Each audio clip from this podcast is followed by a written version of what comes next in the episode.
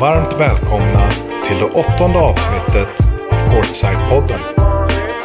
I ett parallellt universum hade detta avsnitt lika gärna kunnat vara en del av en bordtennispodcast där gästen är en framgångsrik pingisspelare som skolats och lärts upp av sin pappa som själv varit Europamästare i sporten och mycket mer därtill. Men om vi stannar kvar i denna dimension och tidslinje så kommer dagens avsnitt att handla om en annan bollsport, eller rättare sagt två andra bollsporter, där Courtside-poddens åttonde gäst istället valt att lämna sitt avtryck. För Louise Noaksson har minst sagt en bakgrund där idrotten spelat en viktig del. I basketen har hon nämligen både ställts emot och spelat tillsammans med sin mamma samtidigt som hennes pappa med sina erfarenheter från världseliten i pingis i tidig ålder lärt Louise hur man skruvar en boll över nätet på ett bord av märket Stiga. Och man beskriver henne som en klippa i försvaret som också kan skjuta från trepoängslinjen. Då gör man det väldigt enkelt för sig.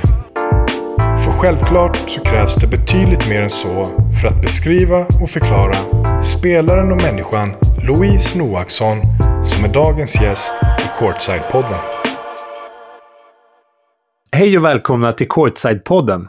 Mitt namn är Fredrik Engström och innan vi drar igång dagens avsnitt så vill jag som vanligt bara påminna våra kära lyssnare om att ni gärna får följa oss på Instagram och YouTube, eller Spotify och Podcaster. Och ni får hemskt gärna dela våra inlägg och videos vidare så att fler basketfans runt om i landet får möjlighet att lära känna våra gäster och alla grymma basketspelare lite bättre.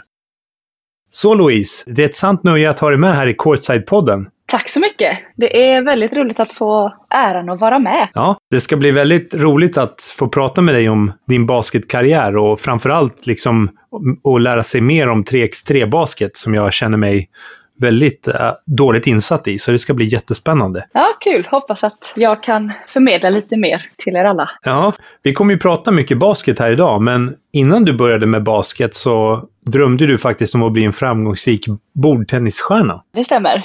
Jag, eh, ja, när jag var liten så min pappa, han var väldigt framgångsrik i eh, pingis. Så jag började väldigt tidigt med att spela det. Och eh, hade honom som tränare och ja, jag hade drömmen om att jag ska också bli bäst i pingis. Ja. Eftersom att man hade honom som tränare så ville han ju väldigt mycket han med. Så det sket sig till slut. ja. Det, det kanske är många som inte vet vem din pappa var. Eh, kan du berätta lite om, ja men jag tänker hans framgångar inom pingis och sådär? Mm, ja men absolut. Ja, Ulf Bengtsson, även kallad för Benke Bengtsson. Han var, ja som sagt då väldigt bra i pingis och hans största framgång var hans Europamästerskap eh, eller Europamästerskapet som han vann 1984. Ja. Och sen var med mycket lagtävlingar och så med ja, Äpplet och Gio och Jörgen Persson bland annat. Mm. Han var väl även rankad fyra i världen under ett tag? Det kan nog stämma. Det har jag faktiskt inte koll på, men det kan nog vara så när han var där eh, och hade vunnit eh, EM och så. Så det Ja. kan nog stämma. Har du mer koll på än mig? ja, shit. Ja, då, då kan jag tänka mig att det liksom inte var lätt att liksom... ja, men precis. Så det, vi hade jättekul ihop. Vi hade många härliga år ihop med pingisen och jag spelade mycket med min lillebror också som var med mig. Ja, Eh, Så vi spelade mycket mixpingis ihop, jag och han. Sen så hittade jag basketen istället, Mm. så då blev det mammasport ja. som jag satte på. ja, för det var ju någonting som fanns med hela tiden under din uppväxt och sådär. Eh, och eh, Marie spelade ju, som din mamma heter, spelade väl i Mm. Kvarnby Basket under många år. Ja, precis. Det stämmer. Jag har förstått att du hängde med i hallen redan som liten. Ja, gud ja. När jag var... Eller hon spelade basket med mig när jag var första månaden i magen och sen när jag hade kommit ut så att säga så låg jag i barnvagnen i mörker, mörkt rum när hon tränade. Så Ja. jag har varit med från start. ja. Men vad minns du liksom, ja, men från hennes karriär? Är det någonting du kommer ihåg liksom så här från unga år? Nej, inte så mycket. Jag och min bror var med på väldigt många av hennes träningar och liksom lekte och sprang runt i hallen och var överallt och ingenstans. Mm. Sen eh, just basketmässigt så var vi också tittade på alla matcher och åkte Sverige runt liksom när hon spelade. Så jag har ju tittat på väldigt mycket basket och Mm. när hon spelade och det var ju väldigt roligt att få den möjligheten att göra det. Ja. Eh, när du var 12 så började du också spela basket i Kvarnby Basket. Och det, Mm. det är en klubb som är från Mölndal som ligger strax söder om Göteborg. Precis. Men du är ju född i Kalmar där din pappa spelade bordtennis. Men Mm. visst är det Mölndal som du liksom är uppvuxen? Ja, det kan man säga. Jag bodde i Kalmar ungefär fyra år, sen flyttade vi till eh, Mölndal. Ja. Så jag har bott där i större delen av mitt liv. Mm. Så eh, det var också där jag började med ja, pingis och sen med basketen. Vad har du för minnen från tiden i Kalmar då? Inte så mycket, det var som att jag var så lite, men under min eh, uppväxt så att säga så åkte vi på alla lov och så till Kalmar och träffade barndomskompisar, så jag har ändå varit där väldigt mycket. Mm. Men mina fyra första år så att säga, där minns jag inte så mycket från. Nej. Men liksom Mölndal är ju det som känns mest som hemma, kan jag tänka mig ändå. Även fast liksom du är född i Mm. Kalmar och så. Eh, Ja, men det skulle jag säga. hur skulle du beskriva Mölndal för någon som aldrig har varit där då? Oj! Ja, det var en bra fråga. Ehm, en trevlig liten stad. Mm. inte för stor och inte för liten. Eh, väldigt... Ja, men det är skönt för att det är nära till Göteborg om man vill komma ut till det stora så att säga. Mm. Men eh, nej, en stad som har eh, lite smått och gott. Nu har de byggt ett helt nytt centrum så det, har ni vägarna förbi så kom till Mölndal och käka god mat. Ja. Jag har hört att det ska vara en väldigt fin eh, en kvarnby också va? Ja, precis. Det är väldigt fint där uppe i, Kvarn, eh, ja, i Kvarnby och Kvarnhjulet där som det heter. Mm. Så det finns en del att titta på också och fin natur med. Så ja, lite smått och gott. Ja. Vad fick dig att eh, vilja börja spela basket? Det var min eh, klasskompis som eh, fick mig att eh, alltså, gå till en träning och, och testa på det. Så även om jag var med mamma på alla hennes matcher och träningar och sånt så var det liksom inte riktigt i tanken att jag själv skulle börja. Mm, Okej. Eh, förrän då min kompis eh, drog med mig på det och sen var jag på första träningen och då var jag fast. Ja, Ja. Höll du på med några andra sporter då också, förutom basket och pingis? jag höll på med friidrott i några år och sen så eh, red jag lite när jag var i de yngre åldrarna. Och gymnastik Ja, okej. höll jag på med också. Massa olika saker alltså. Ja, lite på gång där faktiskt. Ja. Men det var framförallt pingisen och eh, basketen som eh, jag la ner mest tid på. Ja. Om man tänker friidrott då, vilka grenar var liksom dina grenar? 60 meter sprint och längdhopp Ja. var det som jag tyckte var roligast Okej. och satsade mest på. Mm. Vad var det som gjorde att du fastnade just för basketen och valde det framför pingisen i slutändan? Jag tror nog för att det är en lagsport.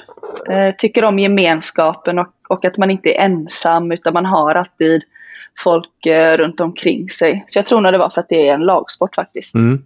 Roligt att göra saker ihop. Du testade aldrig fotboll och sådär? Eller? Nej, jag kom- kommer ihåg att eh, min klasskompis drog med mig på en träning Ja. för att eh, hon tyckte att jag skulle börja med det. Men nej, jag kände inte att det var min, eh, det var inte min grej. Nej, okej.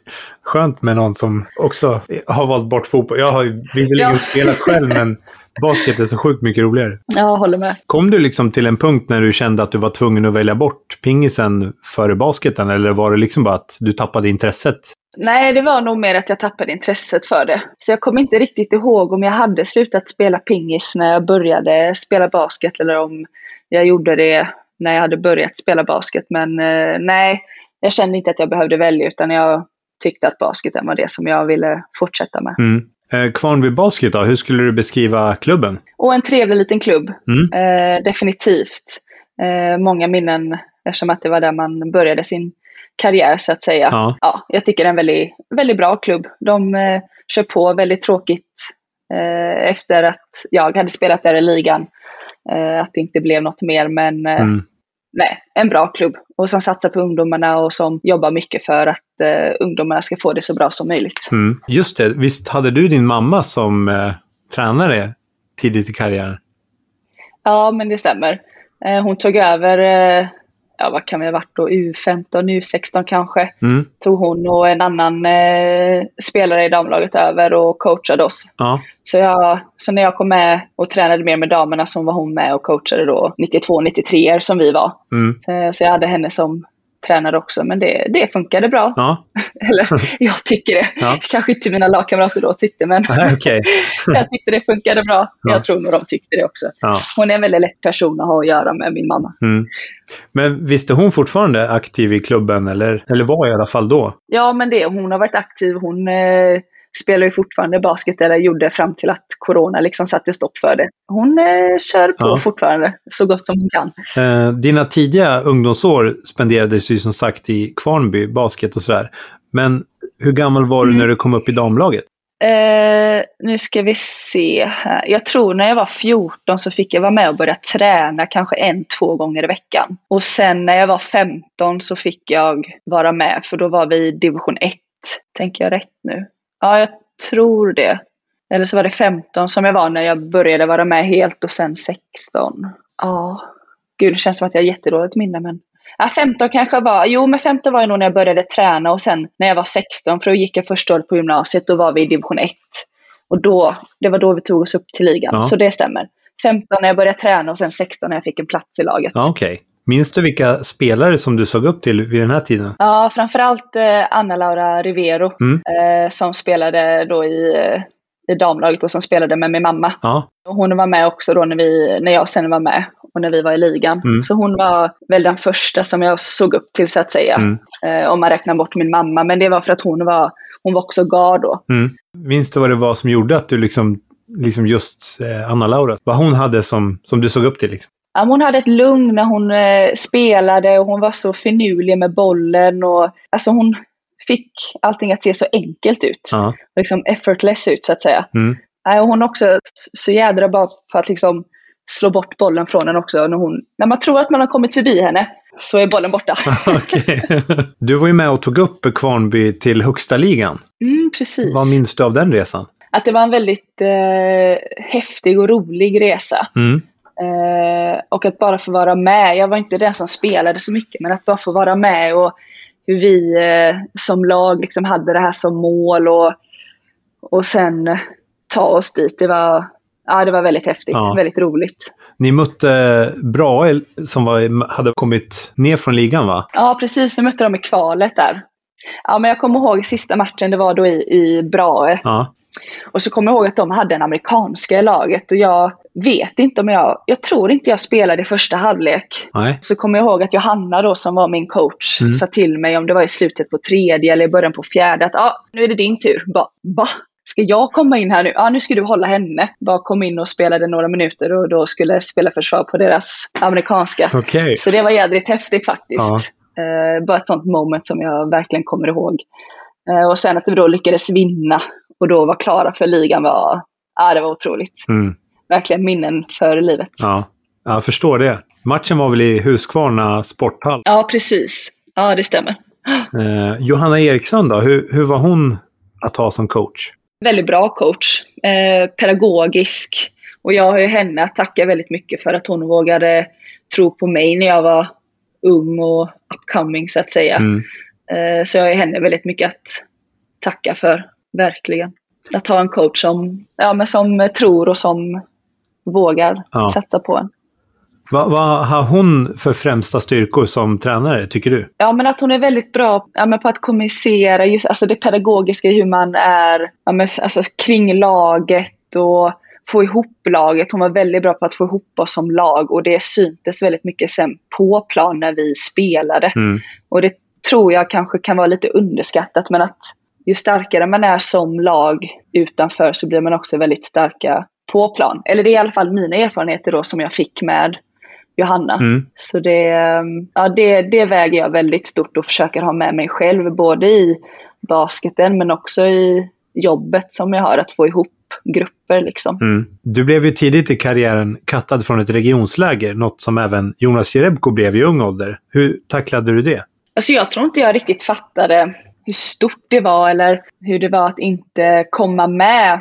Eh, Jag hade väl aldrig riktigt haft de tankarna att oh, jag ska komma med i landslaget utan jag såg det mer som en rolig grej att vara på de lägren. Mm. Så jag tror inte det tog så hårt på mig just för att jag inte hade kommit till de tankarna än. Men ehm, det är klart att det alltid är tufft när man får ett Nej men du, du kommer inte komma med. Uh, bara, "Jaha, är jag inte bra? Varför, är det, varför inte det? Vad ska man göra? Och Ah. för att komma med kanske nästa gång. Mm. Eh, Men det är egentligen bara att alltså, fortsätta kämpa och Mm. köra på och försöka bli så bra som man kan. För att möjligheten kan ju komma senare. Bara för att man inte kommer med första gången. Ja, men precis. Och det tror jag är väldigt viktigt att man försöker få ut till, till ungdomar när de spelar och börjar och så Mm. och vad de har för mål att aldrig ge upp. Det kanske inte är din tid nu utan du kanske behöver ett eller två år på dig Ja.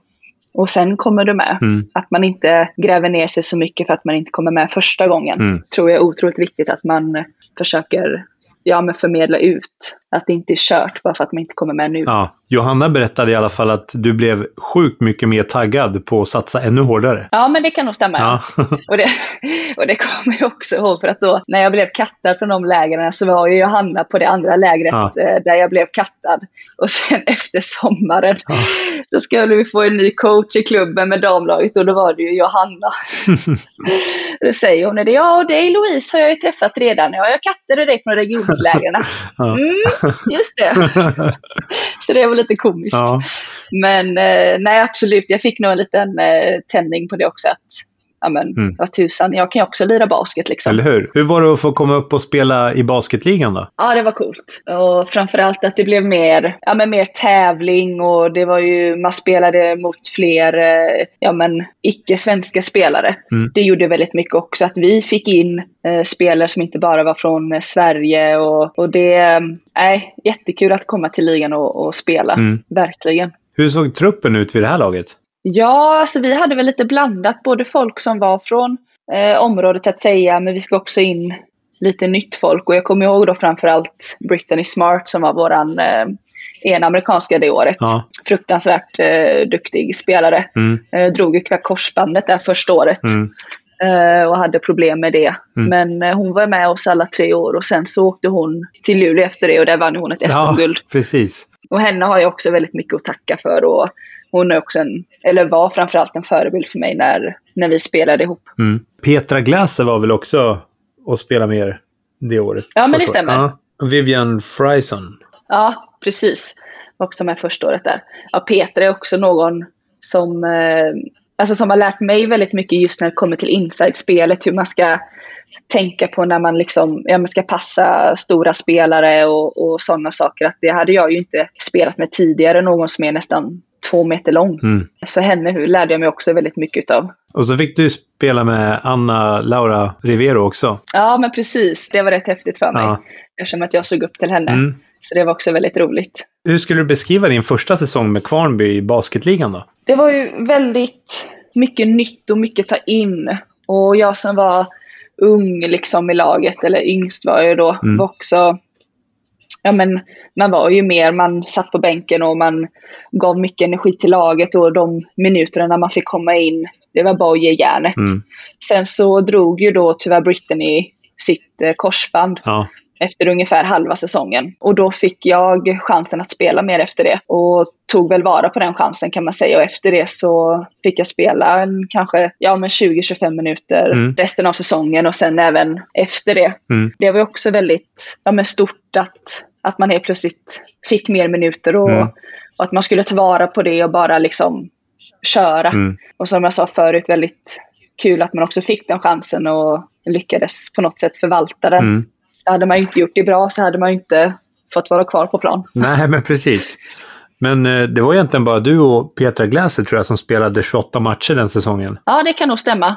Vi hade lite skador till och från under säsongen där på de eh, flesta spelarna. Mm. Men eh, hur kunde en vanlig vecka se ut då under din första säsong i basketligan? Eh, ja, då var det upp och träna på basketgymnasiet eh, som jag gick på här då i Katrinelund. Mm. Ehm, så då tränade jag måndag, onsdag, fredag på basketgymnasiet och sen tränade vi ja, fyra, fem gånger i veckan på, på kvällarna. Ja. Och så eh, matcher på det. Och så ja, dubbelträning vissa dagar för att träna med både damlaget och, och mitt 92-93-lag. Mm. Och sen då matcher med damlaget och eh, division 2. Mm. Så jag hade dubbellicens också. Ja, okej. Som försvann mer och mer med tiden eftersom att jag fick spela Ja. med eh, damlaget. Men som jag ändå hade att falla tillbaka på så att säga. Mm. Så det var, ja, det var mycket att hålla igång. Så vissa dagar var det ju tre, tre basketpass om dagen. Ja. Eh, vilket jag tänker tillbaka på nu. Bara hur orkade jag det? Ja. Men eh, vill man så går det. Bara man planerar och Mm. Andra säsongen då? Hur, eh, då kom det lite nya spelare till laget. Ja, men det stämmer. Det var nog då Emma Gunnarsson bland annat, Mm. eh, som hon hette då, och eh, Elin Söderström från Luleå kom. Från Västerås också. Ja, precis. Ehm, så det, ja, det blev ett litet eh, annat lag. Mm. Eh, och Paula Julin kom också, Ja, från Arvika. eh, som nu är i Alvik. Ja, precis. Så det, ja, vi var ett väldigt eh, gött gäng. Mm. Ja, verkligen. Hade roligt ihop, hela laget. Ja. Paula hade ju sett dig i, i olika baskethallar i de tidiga åren när du var och följde med mamma när hon spelade. Ja, precis. Och eh, jag förstår att ni blev väldigt bra vänner under den här tiden. Ja, det blev vi. Vi blev eh, väldigt tajta och är eh, fortfarande det idag. Så det Ja. är jag väldigt eh, tacksam för, att man får så mycket från eh, basketen. Mm. Ni båda två är ju riktiga vinnarskallar som hatar att förlora. Vem av er, Ja. vem av er skulle du säga har svårast att förlora? Oj, jättebra fråga. Jag tror nog vi båda är rätt eh, dåliga på det, så att säga. Ja, Men eh, när det kommer till varandra så är vi ju väldigt eh, ge och ta och hjälps åt, så att säga. mm. Eftersom vi har mött varandra så många gånger och det oftast har varit att man hänger efter matcherna. Mm. Men äh, nej, vi är nog rätt äh, dåliga förlorare båda två. Man Mm. vill ju alltid vinna. Mm. Eh, Under ditt andra år så får du en betydligt större roll och dessutom väldigt mycket speltid. Hur var det? Eh, väldigt roligt. Eh, men samtidigt som att man känner att man sätter en press på sig själv, att man måste prestera för att man nu får mer Mm. eh, speltid. Men eh, framförallt väldigt roligt. Mm. Och ehm, jag tog väldigt mycket kliv, inte bara defensivt men också offensivt. Och att jag fick då det förtroendet att, eh, ja, men att göra mer. Och känna att man har det från både coach och lag gör ju otroligt mycket. Mm. Hur skulle du beskriva din roll i laget under den här tiden då? Jag skulle nog eh, säga att det framförallt var försvarsmässigt. Eh, men också att jag hade mer av en guardroll. Mm. Eh, och där jag eh, ja, men tog för mig mer offensivt. Mm. Skulle väl inte säga att jag hade en offensiv roll så att säga. Nej. Att det var mitt fokus. Men jag eh, tog ett mer offensivt, eh, ja, offensiv roll på egen hand. Mm. Men det var fortfarande det defensiva som var min grej. Mm. Det har väl i princip alltid varit. Hur skulle du sammanfatta din egen prestation under din andra säsong i basketligan? Oj, bra fråga.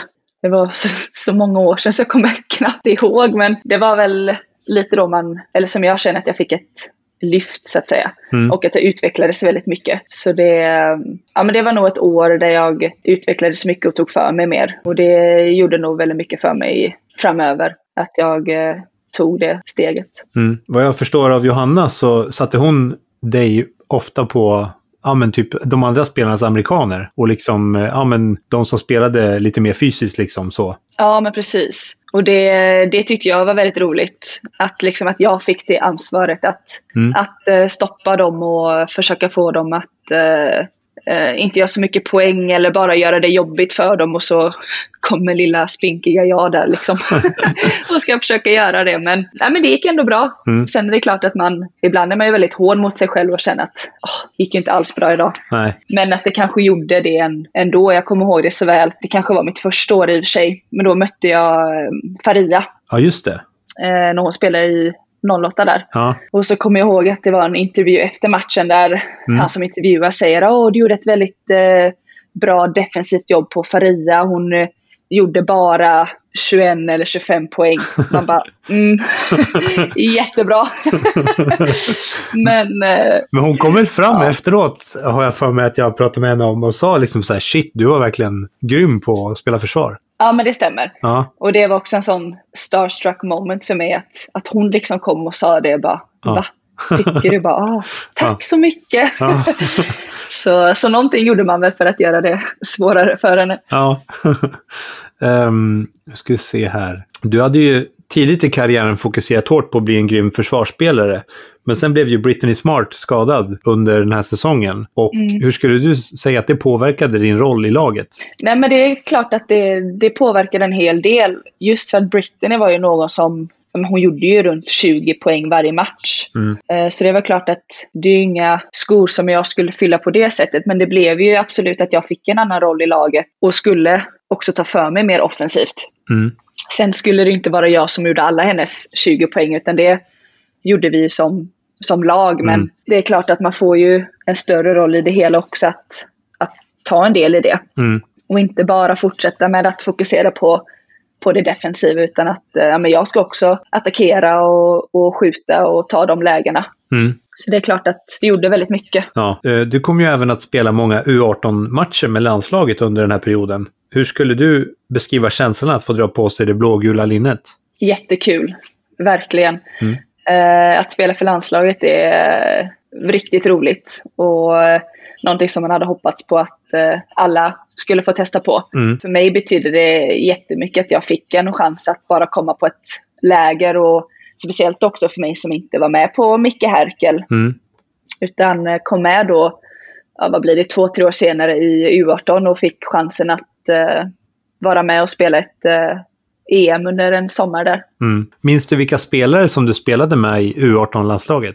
Ja, men det var eh, ja, Amanda Saui och sen var det Luleå. De var väl fyra spelare därifrån. Ja. Josefin Westerberg, eh, Ellen Nyström, Alice Nyström och så var det en tjej som hette Ida Kristensen som också var från Luleå. Och sen var det en tjej som hette Sofie. Eh, jag kommer inte ihåg hon heter i efternamn. Persson kanske. Mm. Eh, och så hade vi Abigail Asoro. Mm. Eh, Ulrika Holmqvist tror jag var med i U18 också. Mm. Nathalie Fontän? va? Nathalie var med, ja. Ja. precis. Nathalie var med också. Helena Kurt och sen hade vi Gabriella Frypo också. Som var, hon var den enda 94 Ja, okej. um, Ja men det kan nog kanske ha varit alla. Taskigt om jag har glömt någon men det var några år sedan. Ja, det fick du nog. Nej. Vad var det absolut bästa med EM i Oradea i Rumänien då? Att vi kom så långt och vi hade så roligt ihop. Mm. Eh, och också att eh, min mamma och lillebror var där Ja. och eh, tittade också. Mm. Det var riktigt roligt att de kom och, och följde mig på den resan. Mm. Det var ja, riktigt häftigt. Och just då att vi, vi tog en fjärde plats. Ja. Skitkul att spela. Ni vann ju sex matcher och förlorade egentligen bara mot Spanien och Frankrike. Ja, precis. Och Spanien mötte ni i matchen om tredjeplatsen. Eh, ja, det kan nog stämma. Eller om det var Frankrike. Jag, jag har skrivit, jag har varit inne och kollat i protokollen. Ja. Jag skrev Spanien för att det stod tredje. Men Ja, men du, du har nog rätt. Ja. Jag litar på dig. Ja. Ehm, men du var ju med även i U20-EM men blev tvungen att kasta in handduken efter första matchen. Ja. Vad var det som hände? Jag fick eh, salmonella Ah. tillsammans med, eh, ja vad var vi, över 30 stycken. Oh, Eh, I hela EMet som fick det här, ledare och spelare. oj. Det blev lite av en eh, katastrof. Ah. Eh, det var, in, vad ska man säga, ja, så här middagen där, eh, välkomstmiddagen, var det något i maten som hade det här. Så Oj, jag, oj, eh, ja, jag lyckades spela första matchen, sen var det sjukhus efter det. Mm, Tyvärr. fattar. Ja, riktigt tråkigt. Ja, det tog ett tag att komma tillbaks efter det va? Ja, det gjorde det. Jag blev väldigt, eh, väldigt dålig och gick ner väldigt mycket och Mm. fick inte i mig någon mat på över en vecka utan det var liksom vatten och lite yoghurt och frukt. Så det tog en tid att, Mm, att komma tillbaka och ha orken mm. efter det. Men jag har själv, själv många kompisar som har haft det. De har varit liksom, ja men vissa har ju varit sjuka i ett år liksom. Varit helt trasiga liksom. Ja, ja det är nog, eh, nej, verkligen inte alls roligt. Det, det tog eh, väldigt mycket på mig Mm. eh, såklart, både mentalt och, och fysiskt. Att det, jag kommer ihåg så väl första gången jag skulle försöka men, komma igång lite Mm. och var på en eh, träning. Joggade liksom ett varv runt planen och var helt slut. Ja. Så jag bara, nej, jag är inte tillbaka än. Så det, ja, det tog en tid att komma tillbaka men ehm, ja, det var en upplevelse. Mm. Om vi hoppar tillbaks till Kvarnby då. Hur skulle du beskriva Mm. din egna utveckling under åren i basketligan med Kvarnby? Ja, men en kurva uppåt, definitivt. Eh, från första året till mitt eh, sista år. Mm. Att jag fick spela mer och jag fick erfarenhet, eller nya erfarenheter varje år eftersom att vi fick nya spelare och samtidigt som man spelade ihop Mm. med vissa under alla tre åren. Eh, så min utveckling, eh, ja men den gick absolut upp under de tre åren. Mm. Er kanske bästa säsong som lag i högsta serien var ju den tredje och sista säsongen med moderklubben. Ni fyllde på truppen med bland annat två finska och en amerikansk spelare vid namn Ashley Brown. Va- vad säger du om truppen och spelarmaterialet som ni hade det året?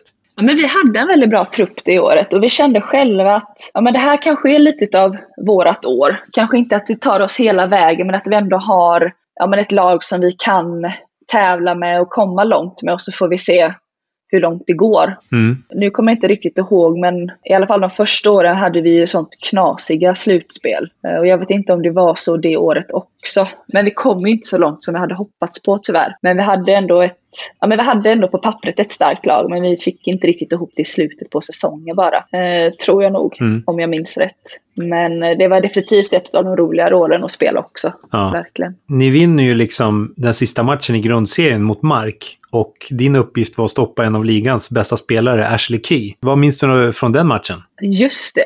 Alltså att spela mot Mark var ju alltid väldigt eh, spännande som att det var derby och det var väldigt mycket tryck på läktaren. Mm. Både hemma hos oss i aktiviteten och när vi var, när vi var i Mark. Eh, och Ashley Key var ju någon som, ja, hon var ju riktigt bra. Mm. Eh, så det var väldigt kul att, att ha uppgiften att stoppa henne. Mm. Och jag minns att det var en fight varje match. Eh, och försöka liksom stoppa henne. Nu minns jag inte så mycket just från den matchen, men bara Nej. upplevelsen av att liksom, ja, men spela mot henne var väldigt häftig. Mm. För hon var så bra i det hon gjorde. Och, och jag lärde mig väldigt mycket. Alltså hur jag som person och som försvarsspelare ska tänka i olika situationer och så. Började läsa lite mer hur jag ska titta på kropp och inte bara titta på boll. Mm. Så det har jag nog har jag henne att tacka för en del för. Eh, Men ni vinner i alla fall matchen och kvalificerar er till kvartsfinalen mot U-Dominate. Ja, just det. Ja, det stämmer. Minns du något speciellt från den eh, kvartsfinalen? Nej, jag tror knappt jag kommer ihåg vad de hade för lag då faktiskt. Mhm. Så det minns jag inte så mycket. Men jag tror nog att vi förlorade mot dem väl. Ja, jo men Jag det tror inte vi kom längre, Nej. tyvärr. Och det var lite av en besvikelse, men ja, så är det ju i sportens värld. Mm. Men du spelar kvar i Kvarnby till och med säsongen 2012-2013. Vad var det som hände Mm. efter den säsongen? Ja, tyvärr så gick ju klubben eh, i konkurs då. Mm. Eh, eller just då med eh, damlaget. Så då, eh, och då hade jag också fått en stressfraktur i min fot. Mm. Så det året eh, så var jag eh, skadad. Mm. Och började säsongen med att spela division 2 tillsammans med min mamma. Jaha, okej. det var faktiskt en väldigt häftig upplevelse. var det med västbasket eller? Eh, nej, det var i Kvarnby. Men Ah, okej. West var i division 1, så jag var med och tränade med dem. Ja, just det. Och var med på ett hörn. Mm. Men jag spelade med eh, min mamma i division 2 i Kvarnby fram till min operation som jag hade i november, tror jag det var. Ja, okej. Och sen eh, så var det rehab för fulla slantar. Ja. Men i West så spelade väl Elin Söderström och Paolo Julin också va? Ja, det stämmer. Och de eh, gick ju 22-0 det året. Ja, de vann ju varenda match. De var ju väldigt dominanta. Ja. Hur kändes det att liksom stå i sidlinjen och inte kunna vara med och spela? Det måste ha varit tufft. Ja, jättetråkigt. Ja. Det är alltid jobbigt när det är skador inblandade och man inte kan vara Mm. med. Och speciellt när det, när det går så bra. Ja. Liksom. Det vill man ju vara med och, och vara en del utav. Även om jag liksom på ett sätt var en del av laget så är det inte samma sak när man inte är med och spelar Nej, själv. men precis. Så är det ju. Men du, ehm, 2014-2015 så skriver du på för EOS. Hur kommer det sig att du valde att signa med dem? Johanna, hon eh, då 13-14 hade hon åkt ner och eh, började coacha Mm. där. Och eh, ville att jag skulle följa med redan hennes första år. Ja. Men då kände jag att nej, jag behöver, eh, ja, jag ska operera min fot och köra rehab på den. Så då känns det bättre att vara på hemmaplan Mm. och göra det. Och sen så eh, kände jag att nej, nu vill jag spela igen. Och då var det rätt skönt att komma till en coach som ändå visste vem jag var och vad jag går för när jag hade varit skadad. Ja. Så då eh, gick flyttlasset ner till Lund. Mm. Hur var det att flytta ner till Lund då? Mycket nytt, Mm. det var spännande, läskigt, inte bo hemma, men eh, fruktansvärt roligt. Mm. Eh, och att jag stannade så många år som jag gjorde, det trodde jag inte när jag flyttade ner. Nej. Men eh, Lund, det har ju verkligen blivit ett andra hem Mm. och EOS. Ja. Ja, som sagt, väl på plats blev du återigen coachad av Johanna Eriksson. Hur skulle du beskriva skillnaden med att spela i Kvarnby jämfört med att spela i EOS? Ja, lite skillnad var det väl just för att vi alltså, inte hade några importer. Mm. Och, och att det bara var ett helt svenskt lag. Mm. Sen spelade ju inte, alltså själva coachningen var ju inte så mycket annorlunda men det blir ändå som lag ett annat spel och så. Mm. Eh, När man kanske inte har någon som är en, en ren scorer eller på det sättet. Men eh, alltså själva coachmässigt så tycker jag inte det var någon större skillnad. Nej. Det var ju mer att vi som lag behövde göra mer ihop. Mm. För att vi inte hade kanske då en Brittany Smart till exempel. Mm. Skulle du säga att basketintresset är större i Lund än i Mölndal? Ja, men det tycker jag nog. Mm. Eller fast de åren vi var i ligan så hade vi i och för sig väldigt mycket publik på våra matcher. Ja. Jag tror nog basketen på ett sätt är större i Lund. Mm. Men intresset för att kolla på basket var nog större i Mölndal. Okej. Eh, vi hade rätt mycket publik och så fyllde hallen. Sen hade vi bara en sida med eh, publik så att säga. Men det var väldigt mycket tryck och bra tryck i hallen Mm. i Mölndal. Men det blev det också i, i EOS-hallen med åren och det var väldigt kul att spela Mm. i EOS-hallen faktiskt. Hur såg din roll ut i, under första säsongen med EOS då? Ja, men lite liknande som den har varit tidigare i Kvarnby. Ja, men försvaret framför allt, men det blev ju också lite mer fokus på, på det offensiva eftersom att vi nu inte hade någon som, som skulle göra allt jobb. Mm. Utan alla i laget var tvungna att vara inblandade i offens på ett annat sätt. Och jag fick återigen en stor rollgard. Ehm, så det var väl framför allt det, Mm. skulle jag nog säga. Ja. Och Lund som stad då, hur var den? Ja, men det är verkligen en typisk studentstad. Mycket liv, mycket folk, väldigt fin stad Mm. och mycket härliga människor. Så det var, det var kul att bo där nere. Mm. Hände saker hela tiden. Hur kunde en vanlig vecka se ut då? Och det var verkligen, mitt första år så jobbade jag på ett fritids som eh, EOS eh, bedrev. Mm. Så då eh, var det att ja, jobba där några timmar om dagen och sen träna. Och den lediga tiden man hade så spenderade man den med ja, alltså andra basketkompisar från klubben. Mm. Om du skulle sammanfatta liksom första säsongen, hur gick det för er som lag och hur gick det för dig personligen? Personligen gick det väl ändå bra skulle jag säga. Som lag så blev det ju lite konstigt. För att under säsongen där så skulle vi helt plötsligt bantas ner till 10 lag. Mhm. Och vi var 12 då. Mm. Så då var ju vi, jag tror vi kom på nionde plats. Och då var det egentligen ingenmansland som vi kallade det. Ja, Man gick inte till slutspel och man gick inte till kval, eller nedflyttningskval. okej. Men då för att det skulle bantas ner till 10 lag så hamnade vi i ett kval ändå. Mhm. Och då eh, förlorade vi det kvalet så då åkte vi ner till division 1 och var där i ett år. Ah, Så det var, det var väldigt surt Ja. faktiskt. Ehm, men eh, ja, det var en upplevelse det med. Och sen då andra året så var vi i division 1. Eh, och så var det division 1 på hösten och så blev det superettan på våren. Mm. Och sen igen då blev det att eh, ja, men jag var med när vi tog upp ett lag till ligan. ja. Men du, under basketfestivalen i Göteborg då, 2016, så spelade ju du med Wrecking Balls. Ja, precis. Och under denna upplaga så ställdes du inför att möta din mamma Maries lag. Ja. Och ni hade ju tidigare spelat ihop. Hur var det att spela mot henne? ja, det var väldigt häftigt. Ja, Eh, det var en väldigt rolig upplevelse. Eh, konstigt på något vis. Ja, Även om jag hade liksom tränat med henne och så, ja, så blir det en annan sak när det är match. ja. Att liksom bara, åh, nu ska vi tävla mot varandra. Men det var, äh, det var bara roligt, verkligen. Och sen att vi lyckades vinna också gjorde ju bara saken bättre. Men du, vilka är Wrecking Balls då? För de som inte vet. Är det olika varje säsong kanske? Eh, ja, men första året eh, då var det då jag och så var det Paula Julin, Elin Söderström Mm. Och så var det en tjej som heter Erika som vi hade spelat med i Kvarnby. Mm. Och sen hade vi eh, Frida Modig och Matilda Idrén Mm. som jag hade spelat med i eh, EOS. Mm. Och sen eh, Matilda och Lina Claesson. Okej. Så det var första upplagan Ja. av Wrecking Balls. Och sen, Är det någon återkommande liksom varje festival? ja det har varit det lite till och från beroende på vilka som Mm. har kunnat och inte kunnat. Eh, Nu får vi se hur det blir framöver. Det har ju varit lite eh, olika. Till exempel med 3x3 har jag varit iväg någon gång med eh, just Ja. under den perioden. Så då Ja. har jag inte kunnat vara med. Så det, ja, vi får se hur det blir nästa år om vi kan vara med eller inte. Mm. Men eh, Göteborgsfestivalen, jag kan tänka mig att du har varit på den x antal gånger. Några gånger, ja. Ja. Vad är liksom, hur, hur är det för en som inte har varit på den? ja men det är verkligen en basketfest. Mm. Eh, och det är, ja, det är sån härlig känsla att bara gå från hall till hall och kolla basket och, Mm. och träffa basketmänniskor och heja på kompisar och på lag och bara njuta helt enkelt. Mm. Riktigt roligt. Har man inte varit där så rekommenderar jag att åka dit. Och spelar man inte så kom dit ändå och bara häng. Ja, jag ska lätt åka dit nästa gång man får chansen. För jag, jag har aldrig, faktiskt aldrig varit där. Men det vore grymt kul att uppleva. Och bara åka ner och hänga och ha kul. Ja, det tycker jag definitivt vi ska göra. Ja, absolut. Jag var ju nere och tjuvtränade lite här för några veckor sedan i Göteborg. Det var ju skithärligt stämning där tyckte jag. Ja, men det är det. Det är, det är kul att komma och lira så bara. Mm. Verkligen. Men du, din tredje säsong med EOS 2016-2017, hur skulle du beskriva den?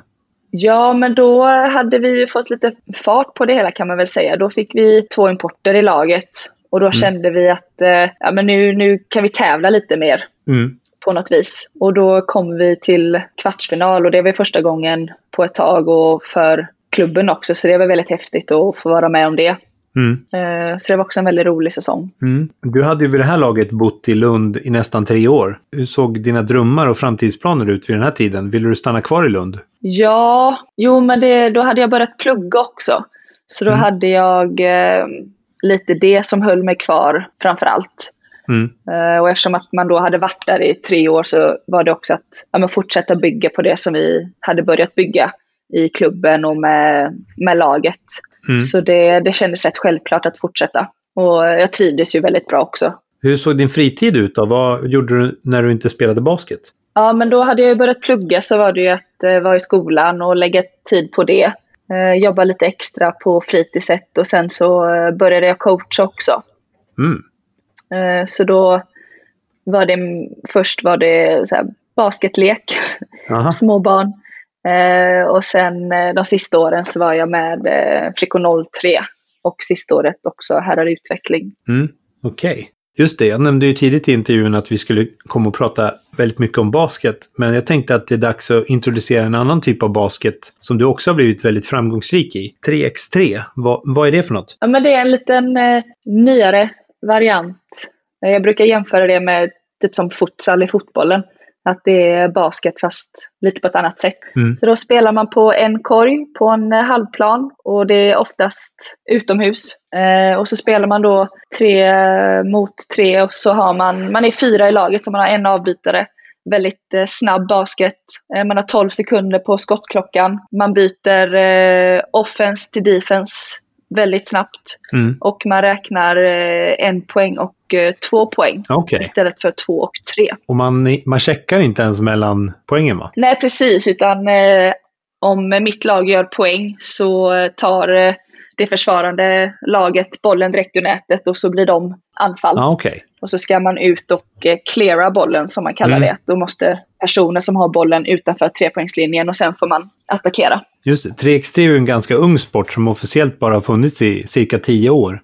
Kan du berätta lite om din resa och hur du kom i kontakt med sporten och hur du sedan kom att representera Sverige i landslagssammanhang?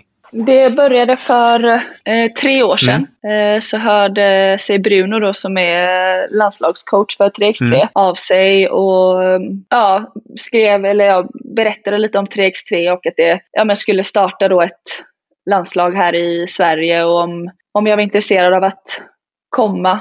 Och eh, tackade ja till det. Och på det första lägret så var det jag och Kajsa Lundahl som var Mm. där. och eh, Abigail Asoro, men hon var fotskadad så det var mest jag och Kajsa som Ah. körde. Så det var en väldigt konstig eh, upplevelse att det bara var vi två. Vadå, ni körde 3x3 på två? Ja, precis.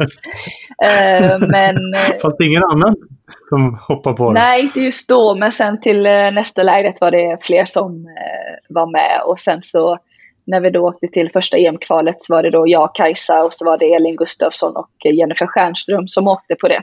Och eh, det är ju, ja, men som vi sa, snabbare och det är framförallt också mer fysiskt. Eh, vilket Mm. jag tycker är väldigt roligt. Att man får trycka på mer, spela mer fysiskt. Och att, ja, men att vi vill försöka göra sporten större i Sverige. För att den har börjat bli det runt om i världen. Mm. Ja, det kanske var, jag tänkte typ tre av spelarna som du nämnde har kopplingar till Skåne. Och du, du spelade ju Lund, alltså EOS under den här Mm. tiden. Är det liksom väldigt stort där, liksom 3x3 eller hur kommer det sig att det är många? Det är kanske bara en slump. Ja, jag tror det bara var slumpen. Ja. Men eh, det har blivit större där nere nu på, på senare år. Tycker att man ser fler som eh, går ut och spelar och som försöker dra ihop eh, gäng och kör turneringar och så på egen hand. Mm. Så jag tror nog att det, ja, men det har liksom tagit lite form där nere i Skåne, vilket är jättekul. Ja. verkligen. För visst, eh, Evelina Svensson, visst var hon också med? Visserligen från Västerås, men hon har väl också kört ner i Lund en del? Ja, precis. Hon spelade ju i eh, EOS och har också spelat i Malbas Ja. eh, när de var i division 1 där. Mm. Eh, och vi eh, spelade 3x3 ihop. Och vi hade ett, ja, men ett 3x3-lag så att säga som inte var med landslaget. Eh, utan det var då jag, Evelina Svensson, Kajsa Lundahl och eh, Elin Gustafsson Ja, eh, som ja, men åkte iväg på turneringar och vi var bland annat på en turnering i Amsterdam vilket var väldigt eh, roligt. mm. vad, vad heter det laget då? Team Swish med en trea. Ja, just det, istället för E. Ja, precis. Ja. Men eh, har ni, håller ni på fortfarande Team Swish?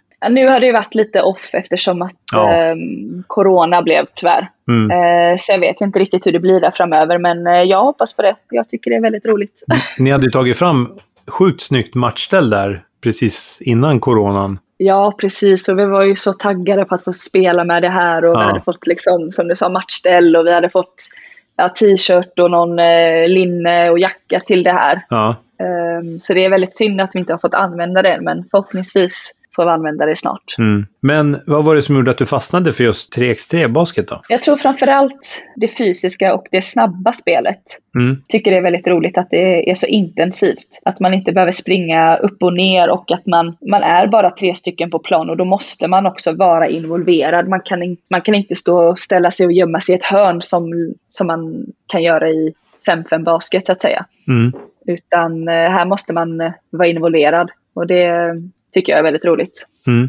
Rapparen Ice Cube lanserade för ett par år sedan en liga vid namn Big Tree, där flera tidigare NBA-stjärnor förlängde karriären lite ytterligare. Är det någonting som du följer? Nej, men jag har sett det någon gång, men jag har inte följt det. Nej? Men jag har sett att de har eh, lirat där och så, men jag tror inte de riktigt kör. Jag tror de checkar mer och så. Mm. Att de inte kör det här flytande spelet så att säga. Ja, har inte de typ fyra poänger också? Ja, det är mycket möjligt. Ja, men det kan nog stämma. Så det är inte riktigt det som, eh, som vi spelar, men det är ändå kul att det, det är en variant av det. Ja, men eller hur? Ja, verkligen. Det har ju blivit väldigt populärt, vad jag förstår, i USA då. Ja, Av vilken anledning eller på vilket sätt känner du att 3x3 passar dig som spelare? för att jag eh, har det defensiva eh, framför allt skulle jag nog säga. Mm.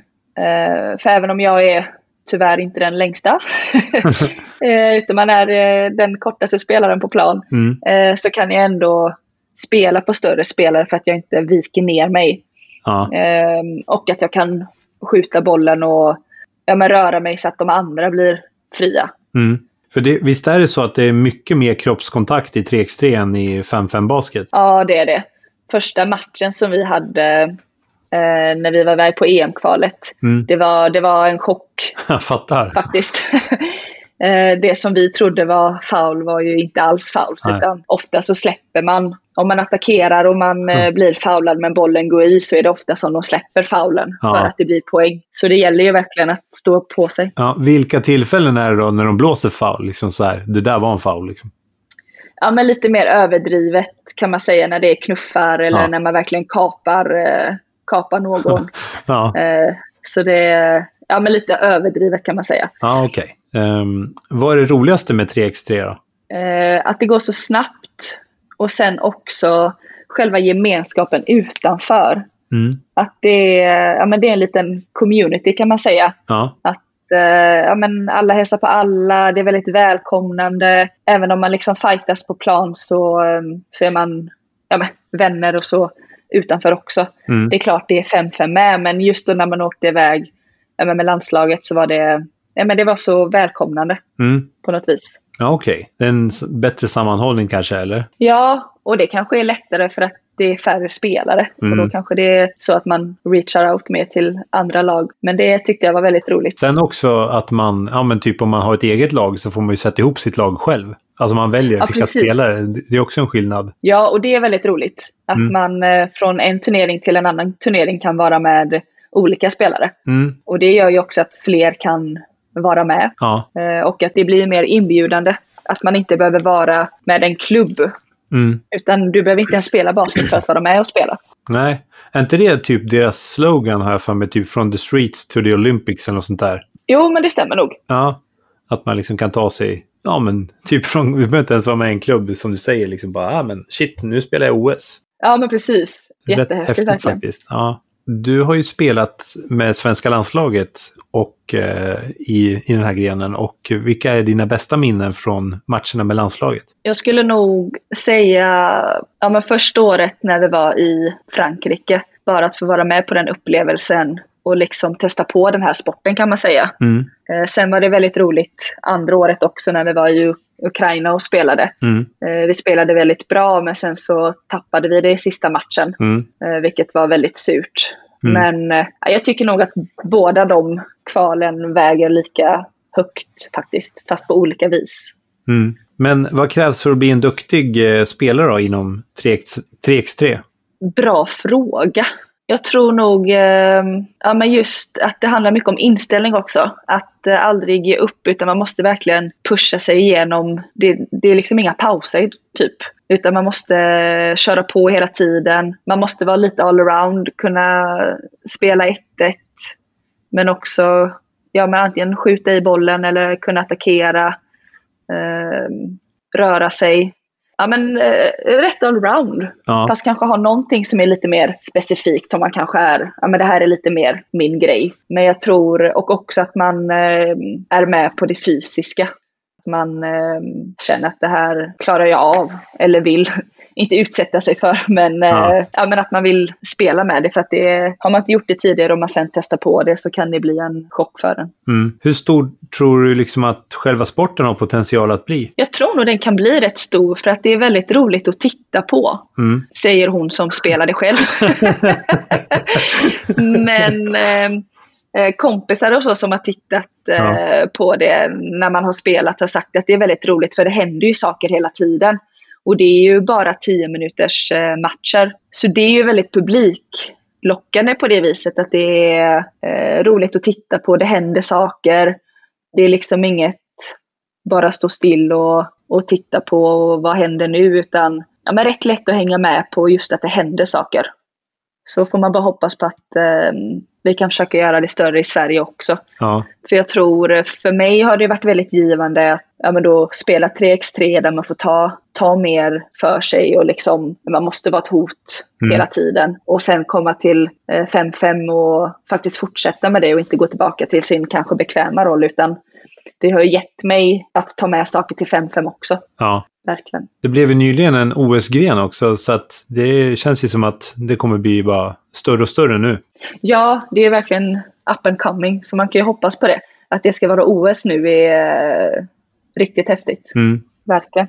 Tidigare har ju WNBA-spelarna Sabrina Ionescu och Satu Sabali spelat mycket 3x3. Mm. Och många liksom kommande storstjärnor som Paige Becker och Asif Fudd som snart blir lagkamrater på Yukon har ju också liksom kört mycket. Mm. Vad, vad tror du är anledningen till att de kombinerar liksom spel på den allra högsta nivån i 5-5 och med 3x3, precis som du gör? Svårt att säga, men de kanske också tycker det är roligt med att det är ja, men ett snabbare tempo. Eh, Det händer mer, tar för sig mer. Eh, för mig har det varit väldigt roligt att se Kelsey Plum nu.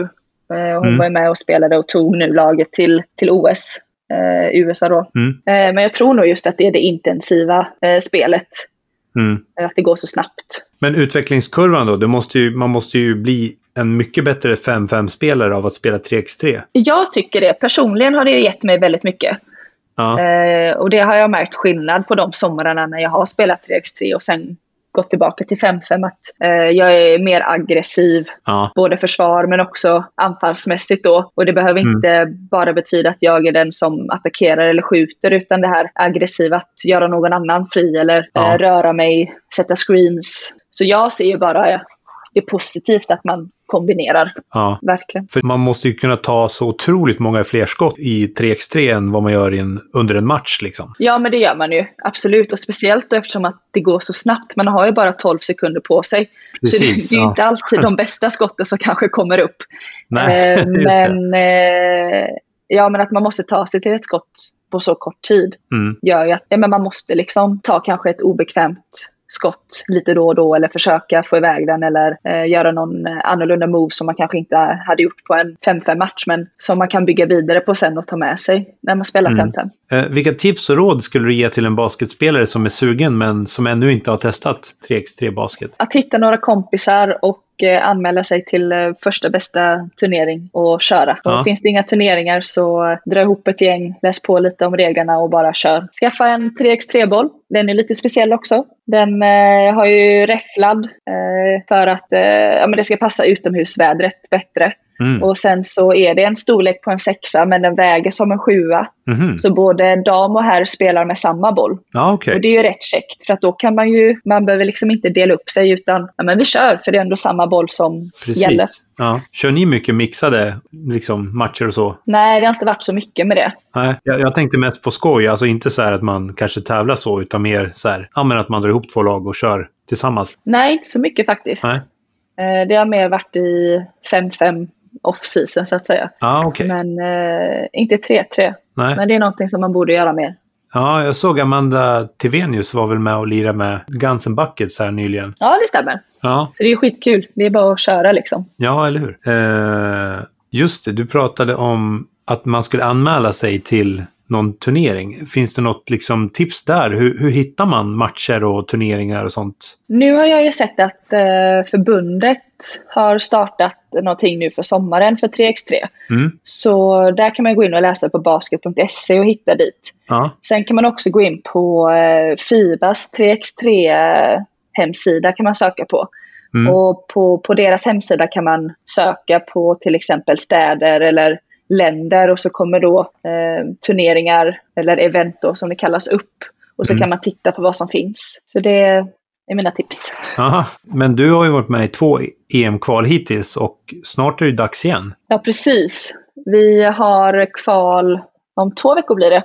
Ja, idag. Vi ska till Rumänien och Mm. eh, spela. Så vi ska till Södertälje nästa vecka Ja. och ha läger innan eh, dess. Och så får vi se. vet man vilka spelare det blir? Nej, inte än. Så det får vi se när lägret har dratt igång vilka vi, vilka vi blir. Eh, om vi hoppar tillbaks till din karriär i EOS då. Eh, Mm. Säsongen 2017-2018 så lämnar ju Johanna Eriksson laget och ni får Kevin Taylor Lundgren som ny coach. Hur var han som coach? Han är en fantastisk coach. Jag har lärt mig väldigt mycket från honom och han är väldigt bra på, ja, men på basket helt enkelt. Mm. Alltså att eh, veta vad som behövs i en match, taktik, scouting. Ja, alltså väldigt basketkunnig. Mm.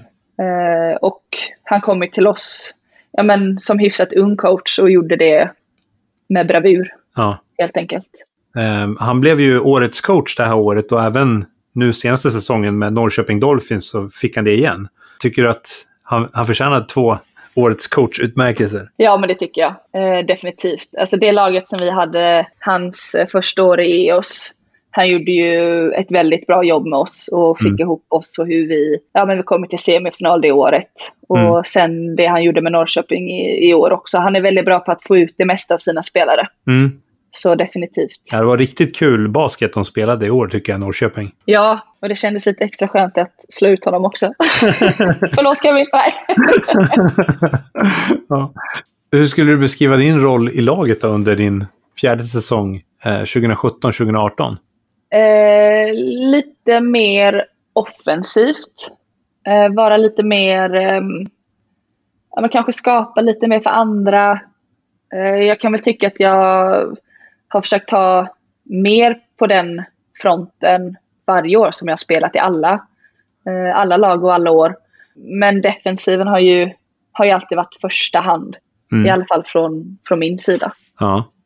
Eh, ni tar det till slutspel där ni ställs mot Södertälje i kvartsfinalen. Vad var det som gjorde att, ni, liksom, att det blev Södertälje som drog det längsta strået och vann, tror du? Taylor Mingo. Det var det? Ja, skulle jag säga. Hon är fantastisk spelare. Ja. Som, eh, ja, men hon vägde över skålen till deras fördel. Mm. eh, Så att de knep det. Mm. Hur skulle du sammanfatta säsongen då, för dig personligen? Nej, men det var en bra säsong. Eh, Det flyter ihop lite, men jag tror... Nej, men det var en bra säsong, absolut. Och det var... eh, För min personliga del så kände jag att jag fick ett lyft eh, med en ny coach som trodde på en och som eh, ja, men visade att han hade ett förtroende för en. Mm. Och det, det gör ju alltid mycket för en. Ja. Svår fråga kanske, men hur skulle du beskriva din utveckling som spelare under dina fyra första år med EOS? Oj. Ja, men jag skulle nog att min utveckling framförallt också tog, eller visades i hur jag eh, ja, blev mer av en ledare. Mm. Så att det var inte bara hur jag själv som basketspelare var i ja, men offense och defense, utan att jag också blev ja, men mer en ledare i laget. Mm. Um, och tog för mig mer på det viset. Mm. Faktiskt. Du, du, fick väl ta över kaptensbinden också mot slutet här? Ja, precis. Uh, Kajsa var ju uh, kapten mm. uh, alla åren och sen har jag varit med, eller det har liksom varit jag och hon kan man säga, men hon har varit huvudkapten mm. så att säga. Sen mitt sista år i oss så var det jag som hade själva titeln, men vi har jobbat väldigt tätt ihop, jag och hon, mm. med just kaptensrollen. Hur, hur var det att spela med Kajsa då? För ni är också väldigt tajta vad jag har förstått. Ja, det har vi blivit med åren. Mm. Och det har varit eh, riktigt roligt att få spela med Kajsa. Hon är ju en, eh, ja, men en spelare som ger hundra i allt mm. och i alla lägen. Och hon är också väldigt duktig i försvar. Ja. Och spelar på, jag tror nog väldigt många underskattar henne för hon är ju väldigt bra på att spela på stora men hon kan också spela på guards. Mm. Hon är ju, kan liksom slida upp och ner och pressa helplan fastän att hon är över 1,80. Mm. Så det har varit lite roligt vissa matcher när man liksom ser typ en, ja, men en guard som bara, ah, men clear out och ska liksom spela 1 så att de tycker de har en missmatch mot Kajsa och så bara stoppar hon dem helt. Nej, och sen tänkte jag bara att hon också har varit ja, men väldigt viktig för laget, hur hon är som person och liksom mm. bryr sig om alla och och vill alltid allas bästa. Mm. Vi pratade ju tidigare om din utveckling som spelare under de fyra första åren i EOS. Men hur var din utveckling som människa då? Den eh, var nog också väldigt stor. Alltså just det här från att ja, men flytta hemifrån, komma till, till ett nytt lag, till en ny stad, lära känna massa nya människor. Mm. Eh, det är klart att det, det gör mycket för en. Och, och jag växte nog väldigt mycket i att ja, men jag hittade nog mer mig själv, mm. vem jag är och vad jag vill och växte nog ja, men, mycket i mognad och tog för mig mer både på plan men också utanför plan i livet så att säga. Mm. Säsongen 2018-2019 då? Vad eh, har du att säga om den? Eh, nu ska jag se, var det andra året med Kevin? Ja, det måste det vara. Eller, ja, det blir det nog. Ja, men det var ju en eh, berg och dalbana personlighetsmässigt i året. Mm. Vi, eh, ja, men vi spelade väldigt bra basket det året. Mm och kom ju till eh, semifinal. Sen så var det ju mycket för mig utanför plan, mm. då min pappa gick bort det året. Ja, just det. Så det gjorde ju väldigt mycket. Mm. Men basketen var, ja, men det var en räddning för mig, ja. kan man säga. Eller en, basketen var som en frizon. Mm. Så hade jag inte haft basketen vet jag inte riktigt Nej. hur jag hade orkat med. Men jag förstår. Och det får ju, alla är olika och alla får tycka som de vill. Men... Var det liksom självklart att du skulle spela klart hela säsongen? Trots din pappas bortgång och sådär, att du skulle spela i slutspelet? Ja, men det var det. Ja. Jag kände det att det är här jag vill vara. Alltså vara med tjejerna, mm. eh, allt som vi hade gjort under säsongen. Och sen vet jag att han hade velat att jag skulle fortsätta också. Så det, mm. ja, men det kändes verkligen rätt att fortsätta. Så det, det var inga tvivel i det. Nej. Och det gjorde nog väldigt mycket för mig också att jag hade det. För då kunde jag liksom koppla bort allt som hade hänt och bara fokusera på ja. ja men nu är det vi, nu ska vi vinna, nu ska vi göra det här. Så det, absolut. Ja, ja det är säkert jättemånga som var väldigt imponerade att du orkade spela klart och sådär. Och ja, att gå in i slutspelet också. Mm. Ni går ju hela vägen till semifinal. Och hur skulle du beskriva liksom det här slutspelet? Ja, det var väldigt eh, häftigt att vi eh, slog ut Alvik där Ja. i eh, kvartsfinal. Det. Det var ingen som trodde det. Nej. Och att, att vinna den sista matchen där uppe i Alvik också var, ja, det var stort. Mm. Och det var mäktigt. Det var mycket känslor på en och samma gång. Men ja, basket är kul när det går bra alltså. ja. ja, ni besegrade ju. Alvik med 3-1 i matcher. Och hur var känslan liksom efter den finalserien? Ja, den var, ja, den var väldigt bra. Det Mm. var riktigt roligt. Och, ja, men det var lite som att man svävade på moln. Ja. Och sen fick man inse att hallå, vi ska spela semifinal snart. Så det är bara att, att släppa det och fokusera om. Men, Ja. men just då mådde man ju väldigt bra och det var Ja. ja. sjukt kul alltså. Hur, alltså, jag tänker, hur var det att träffa Paula efteråt då? Liksom, fick du någon kram eller var hon sur? Nej, men det fick jag. Ja. Det är klart, hon var ju deppig och ledsen och arg Mm. eh, också. Men, eh, ja, men som jag sa tidigare, vi är ju så pass nära vänner så vi vet vad vi har varandra. Och, Mm. och jag, menar, jag kunde ju stötta henne i det och hon kunde glädjas åt mig även om hon var ja, men nere för det som hade hänt. Mm. Så eh, jo, men absolut. Vi kunde, vi kunde prata. Mm. Du, jag har faktiskt fått en liten hälsning här från Paula. Jag tänkte att jag ska spela upp den för dig. Jaha. Jag ska berätta lite om eran, eran vänskap här. Hej Lojsan! Sjukt kul att du ska få vara med i den här podden och eh, få berätta om din karriär. Det är verkligen värd. Du har haft en jättebra basketkarriär och jag fick äran att bli en del av den, eller var en del av den, när jag flyttade till Göteborg när jag var 20 år och förstås spelade i Kvarnby. Då spelade du där och jag hade spelat mot dig och framförallt mot eh, Marie, din mamma, eh, något år innan där när jag spelade Arvika och och eh, ni spelade division 1 med Kvarnby. Så jag visste ju liksom att eh, Marie var sjukt duktig, att du var duktig, att eh, jättekult att ni spelade tillsammans. Eh, och jag kände ju liksom ingen egentligen när jag flyttade till Göteborg utan eh, kom dit eh, lite så här rädd och nervös och eh, kände direkt att du var liksom en så himla bra vän och att Marie och liksom ni blev som en extra familj för mig de åren jag bodde i Göteborg.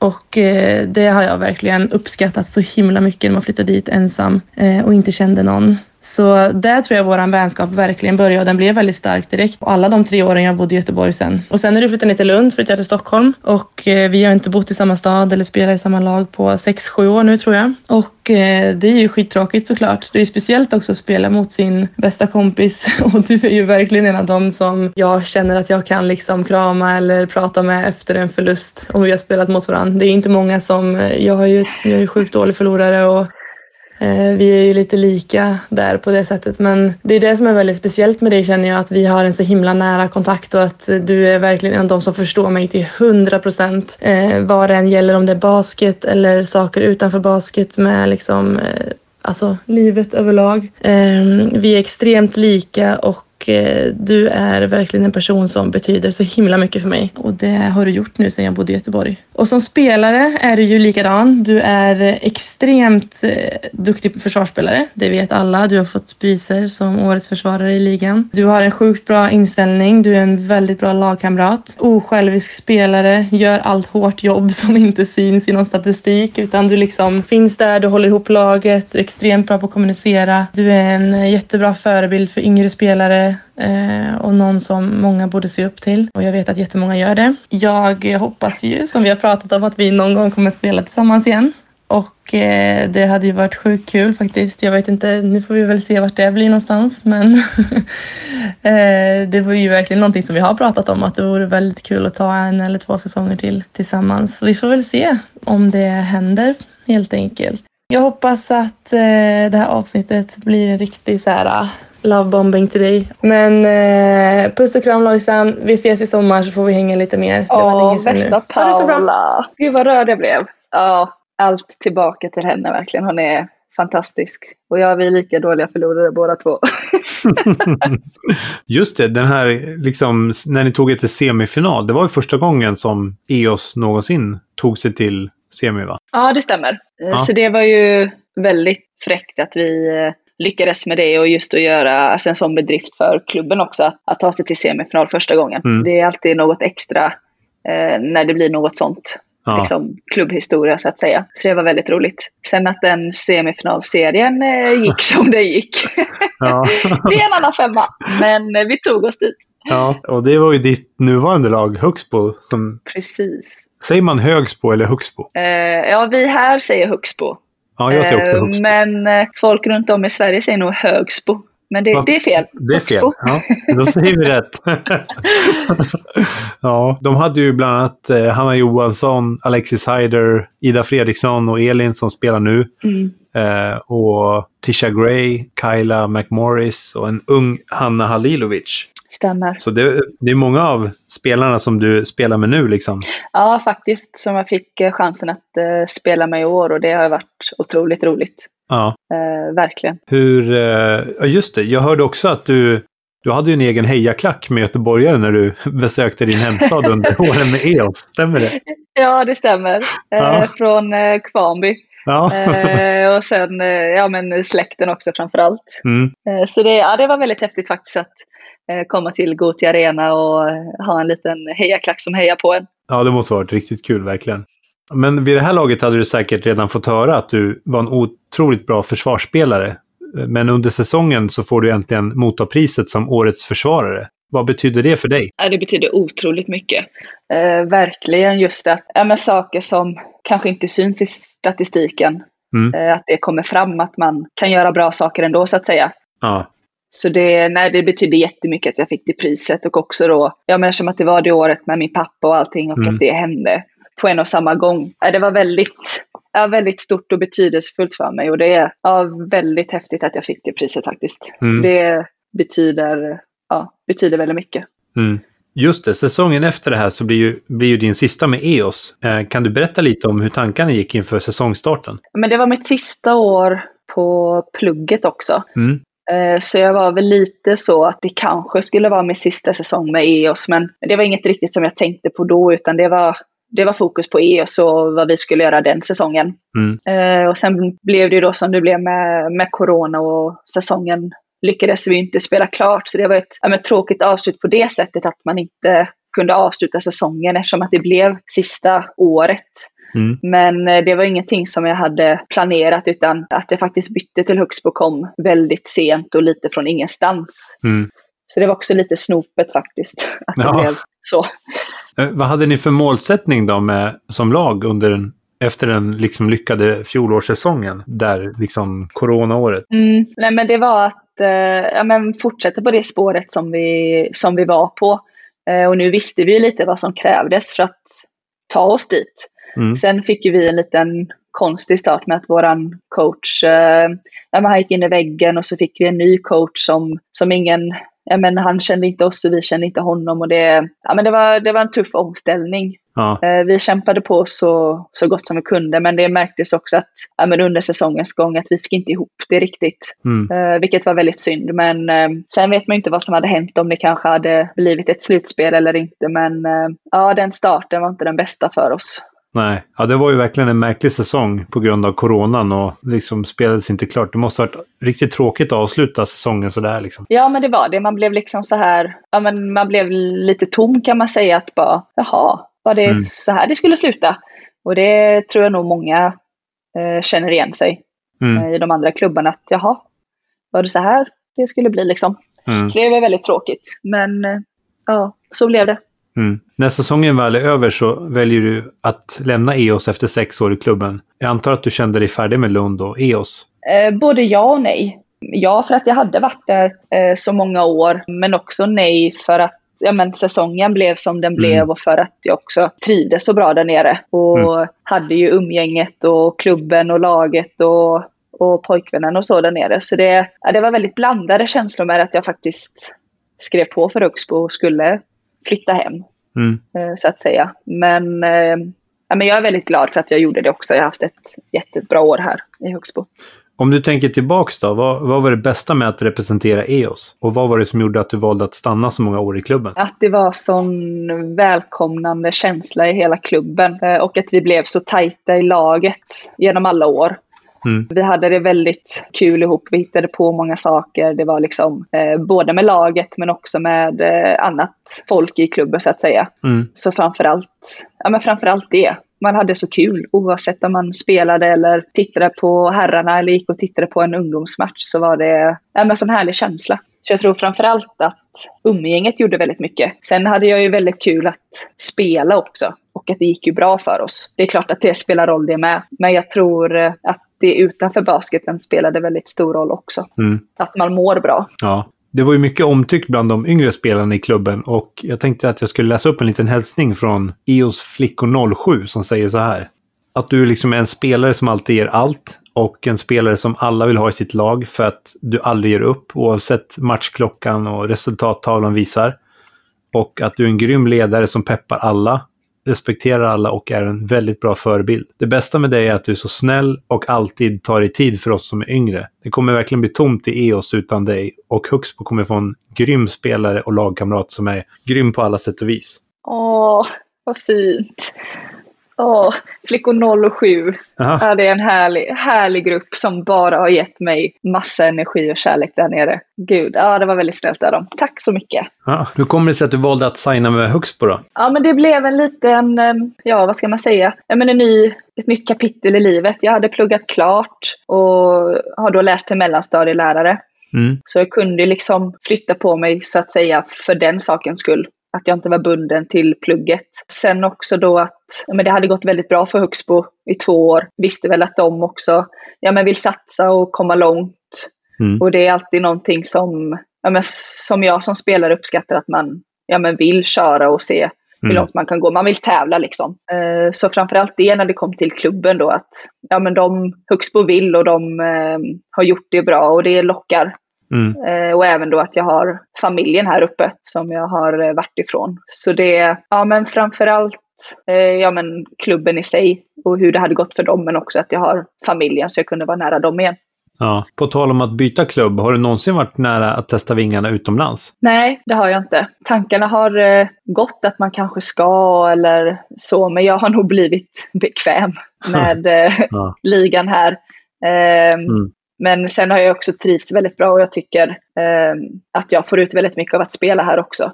Mm. Och jag känner att skulle jag gjort, skulle jag åkt utomlands så hade jag nog velat göra det kanske när jag var yngre. Nu känner jag att det är, ja, men i det stadiet i livet att nu jobbar jag också och vill göra det mm. faktiskt. Du är nu tillbaka i Göteborg där du växte upp. Hur känns det att vara hemma igen? Blandade känslor. Det är kul mm. att vara tillbaka och träffa gamla kompisar och vara med familjen. Mm. Verkligen. Sen är det också nytt för mig eftersom att jag är i en annan klubb. Ja, just det. Eh, spelade ju bara mot Huxbo när jag var yngre och aldrig med. Nej. Eh, så det var ju nytt och spännande igen att komma till nytt och försöka bonda på det sättet. Mm. Eh, och sen tråkigt också på ett sätt eftersom att jag lämnar hela livet i, i Lund.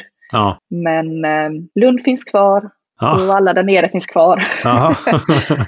Men du har inte gjort så många klubbyten i din karriär. Hur var det liksom att komma in i omklädningsrummet och lära känna dina nya lagkamrater i Högsbo? Enkelt skulle jag nog vilja säga. Mm. Ett härligt gäng tjejer som var väldigt lätta att ha att göra med så att säga som mm. välkomnade mig med öppen farm och farm, famn.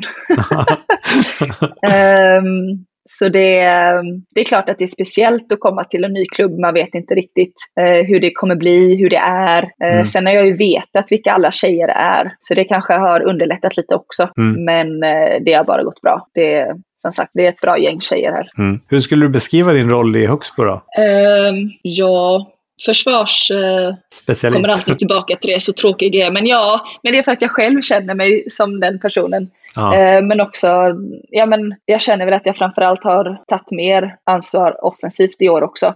Mm. Inte bara med att själv göra poäng utan försöka skapa mer till andra och, eh, mm. och lite fått in det som jag nämnde förut med 3x3, det här att man kanske gör andra fria och, och på mm. det sättet det osjälviska spelet. Så ja, försvaret då. Ja, har du någon gång känt att du skulle vilja testa någon helt annan roll? Nej, jag trivs väldigt bra med det. Sen är det klart att man kan alltid kanske, man kan alltid utvecklas mer och ta för sig mer och kanske göra mer saker. Mm. Och för min del skulle det i så fall vara anfallsmässigt. Ja. Man kanske utvecklas mer där och, och tar en större roll. Men, eh, men jag trivs väldigt bra med det, med det jag gör. Men det är klart att man, man kan alltid göra mer ändå så att säga. Mm, just det, ni gjorde ju en väldigt bra säsong får man ju ändå säga. Och ni kom fyra i grundserien och ställdes sedan mot Dolphins i kvartsfinalen. Och mot din gamla coach då, Kevin Taylor Lundgren. Mm. Vad minns du liksom från matcherna mot Dolphins? Ja, men det var väldigt olika matcher. Mm. Eh, första var väldigt jämn, mm. där vi förlorade i, i slutet. Just det. Eh, och sen andra matchen tog vi över helt. Ja. Och sen tredje blev återigen väldigt jämn där vi låg under och faktiskt vände och vann. Och där mm. Alexis Heider hade en monstermatch och gjorde 46 poäng. Ja, det var helt sjukt. Eh, och det var också ja, riktigt häftigt att få vara med om att vända och liksom vinna. Och, och även om hon gjorde 46 poäng så kände vi att det var ändå vi som ett lag som vann. Det var liksom inte Absolut. hon som vann, även om hon Nej, har en stor det... del till det hela så att säga. Ja, ja visst. Um, men det var en väldigt rolig serie.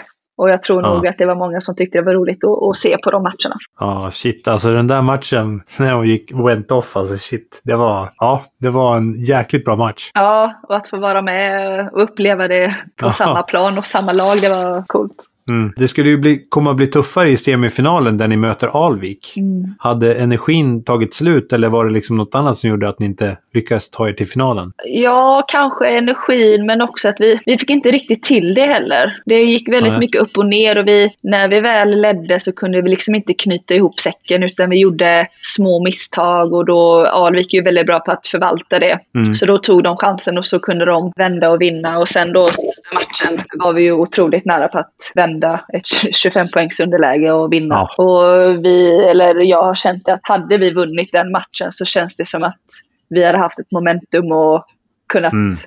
faktiskt ta de sista två matcherna också. Det får Ja. vi aldrig veta men eh, ja, det var ändå rätt häftigt att vi faktiskt lyckades komma ikapp och det är lite klyschigt men man ska ju aldrig ge upp och det är ju inte slut förrän slutsignalen går liksom. Nej. Nej, det var ju inte lätt att sitta still och följa de här matcherna i tv-soffan kan jag säga. Så sjukt spännande och liksom otroligt jämnt också. Det var ju, alltså, ni ledde väl egentligen de flesta matcherna och så var det mot slutet då som de kom ikapp. Ja, precis. Ja, där de kunde knyta ihop säcken istället. Ja, ja men precis. Men hur skulle du liksom sammanfatta din egna prestation under fjolårssäsongen? Jo, men den tycker jag har varit godkänd. Jag tror nog eh, att den... Alltså jag, jag kan väl känna att jag har gjort det bra. Sen var det mycket för mig också att en omställning att gå från att plugga till att jobba eh, Mm. hela dagarna och sen gå och träna och liksom resa och vara ifrån jobbet och, och sådana saker. Ja, Så med tanke på, på det så är jag ändå nöjd. Absolut. Det är klart som jag sa förut, man kan alltid göra saker bättre och så, men man får inte bara se det negativa utan man måste kunna faktiskt klappa sig själv på axeln också och säga att du har faktiskt gjort bra saker med. Och det är Mm. nog någonting som eh, vi alla kan bli bättre på. mm. Att inte bara gräma ner sig över det man gör fel eller eh, som går lite emot sig utan man måste se det, det bra sakerna också. Mm. Men du har ju sedan årets försvararutmärkelsen kommit tvåa i omröstningen två år i rad. Mm. Och din nuvarande lagkamrat i Huxpo, CJ Nufuente, har till slut vunnit omröstningen. Mm. Vad säger du, har Huxpo ligans bästa försvar i dig och CJ? Ja, om man tittar på, på de siffrorna så stämmer det ju.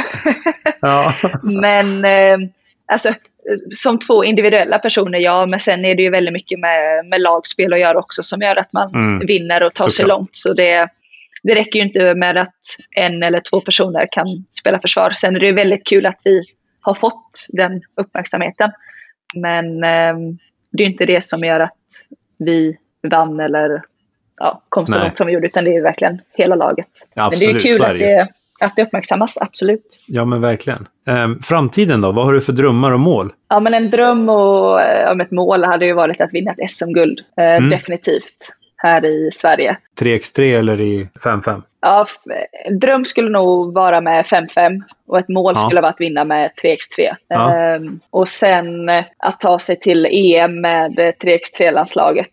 Och sen kanske kunna ta sig till ett OS-kval eller ja, ta sig till ett OS-kval och sen se vad som händer där. Det hade varit eh, riktigt häftigt. Har du planer på att fortsätta med 3x3 även när 5-5-karriären är slut? Det känns så nu, men man vet aldrig vad som händer med kropp och så. Men eh, Nej. när man tittar på, när nu har jag följt OS-kvalet, då är det ju spelare där som är ja, men mellan 33 och 37 år. Så det, Mm. Det är ingenting som säger att det är omöjligt att spela 3x3 när man blir lite äldre, så att säga. Nej, det, det känns ju lite som att ens prime kommer lite senare i, Mm. i den sporten. Ja, så det, nej, det hade verkligen varit kul om man hade kunnat fortsätta med det och se hur långt vi i Sverige kan ta oss, så att säga. Mm. Är det något som vi har glömt att prata om som du skulle vilja nämna här i Courtside-podden? Nej, jag tror inte det. Det känns som att det, det mesta har kommit med och du har gjort en väldigt bra research. Ja, tack. Det skulle väl bara vara i så fall att, eh, alltså det jobbet som du gör för basketen i Sverige. Att det är Ja. väldigt kul eh, att du, ja, men man märker att du brinner för det och du vill ju verkligen göra det större och få mer att vara intresserade och synas och så, så heja dig. Ja, tack. Vad snällt. Ehm, stort tack för din tid, Louise. Eh, vi på Courtside-podden är ju väldigt tacksamma att du ställde upp och gjorde den här intervjun. Och inte minst så tror jag att våra lyssnare uppskattar det här väldigt mycket. Stort tack ska du ha. Tack själv!